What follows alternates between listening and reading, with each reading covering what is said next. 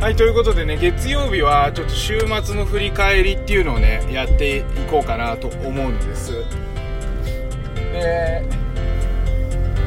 土曜日の方はね、あのラジオ、この前の放送かな？で、あの、ちょっと子供と公園行きましたっていう放送あるんで、そっち聞いていただければいいんですけれども、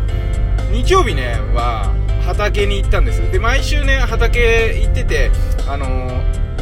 畑って言っても遠くて、山梨なんですよね。東京から山梨。で山梨に畑があって、そこで、いつもね、あの、もうずっと10年ぐらい野菜育ててるんですけど、今年はなんだか、こう梅雨が早く入りそうだけど入らないみたいな感じでねなんかもう蒸し暑いし、うん、ちょっと変わった気候なんですけど順調にま野菜たち育ってるあの最初雨が降ったせいかきゅうりの調子がいいんですよね。でもナスはなんか調子悪くてまたなんかそういうのを見るのもね面白いなっていうふうに思うんですけどそれをね子供たちと毎週必ず行って一緒にねあの少しだけだけど野菜の世話をしてえー、過ごすんです。で昨日はねすごい天気良くていつもお昼頃着くんだけどそのまま畑行くんだけど八ヶ岳がパーって見えるとこの麓なんですけどね。すごい天気良くてあのー、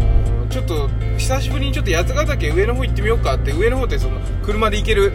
場所ね行ってみようかって言って行ったんですよ。そしたらやっぱりすごい綺麗でもう八ヶ岳ブルーっていうのかな空が青空であの雲が少しあってね。であの県営の牧場公園っていうとこがあってそこって牧場なんですよ。ですごい美しい牧場で八ヶ岳のあの標高そこでもう 1500m ぐらいなんだけどそこよりちょっと上のとことかも牧草地が広がってて八ヶ岳の下に、あのー、牛が放牧されてるみたいなね。でなんかそういうとこでねちょっとあの家であの自分で作ってきたおにぎりとあとお湯沸かしてきたからカップラーメン食べて。それであのお昼を過ごしたんですね。でなんかいつも自然結構行ってるからそんなにあの動物とか見てもと思ったんだけど牛見たらあの下の子も上の子も大はしゃぎしちゃってでまた牛もなんかね興味持つんだよね。牛も寄ってきてでなんかこう子供たちと牛のコミュニケーションを見ててねなんかすごい面白いなと思ったんですね。なんかこういった違う種とのね交流っていうのはもうある意味こう何て言うんだ世界のアメリカ人とか海外の人と触れ合うよりもすげえことなんじゃねえかとか思って。やっぱなんか子供ってそういうところに先入観なくてうちの下の子馬だ馬だっつってたけど「もう」って言うと「もう」って言ってみたりとかして これは面白いなと思ってなんかそういった何て言うんだろうお互い牛も子供のこと興味持ってねなんか怖がるっていう感じじゃなくて興味があるって感じで。で子供たちも興味があるっていう感じで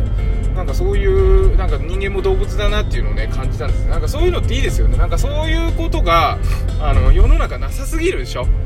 だからちょっとそれ良くないなと思っててあの学校の勉強とかもいいんですけどあのそういう動物と触れ合う、まあ、野生の動物じゃないけどさ放牧されてる牛だけどさ。だけどあの普通に街にいたらアスファルトが敷かれてて土はあるけど公園で管理された、ね、余計な動物がいないような公園しかなくて。で自然って言っても街路樹ぐらいで。なんかそれだとやっぱり心がこう閉鎖的になったりやっぱり動物として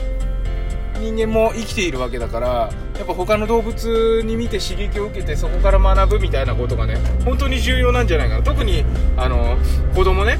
小学校何年生ぐらいなんだろう、うん、低学年ぐらいの子供っていうのは本当に勉強よりもそっちの方で興味をいろいろ抱いてで家帰ってみて牛のことを勉強するとかねそういえばやってないけど 今夜やろうから。あの牛何だったんだろうとかってやってちょっと調べてみようかなと思うんですけどなんかそういったえー、て言うんだろう探求心から来る学びみたいのを熱くしていくとやっぱり人生豊かになるんじゃないかな。多様性を受け入れるっていうことが人生の豊かになる鍵だと、えー、信じてるのでですねなんかぜひ皆さんもなんかそういった感覚を持ってみてはいかがでしょうかということで、えー、今日はあっさり終わりにします。月曜日、えー、健やかに一日お過ごしください。バモくん子育てパパのトークトークエッセイでした。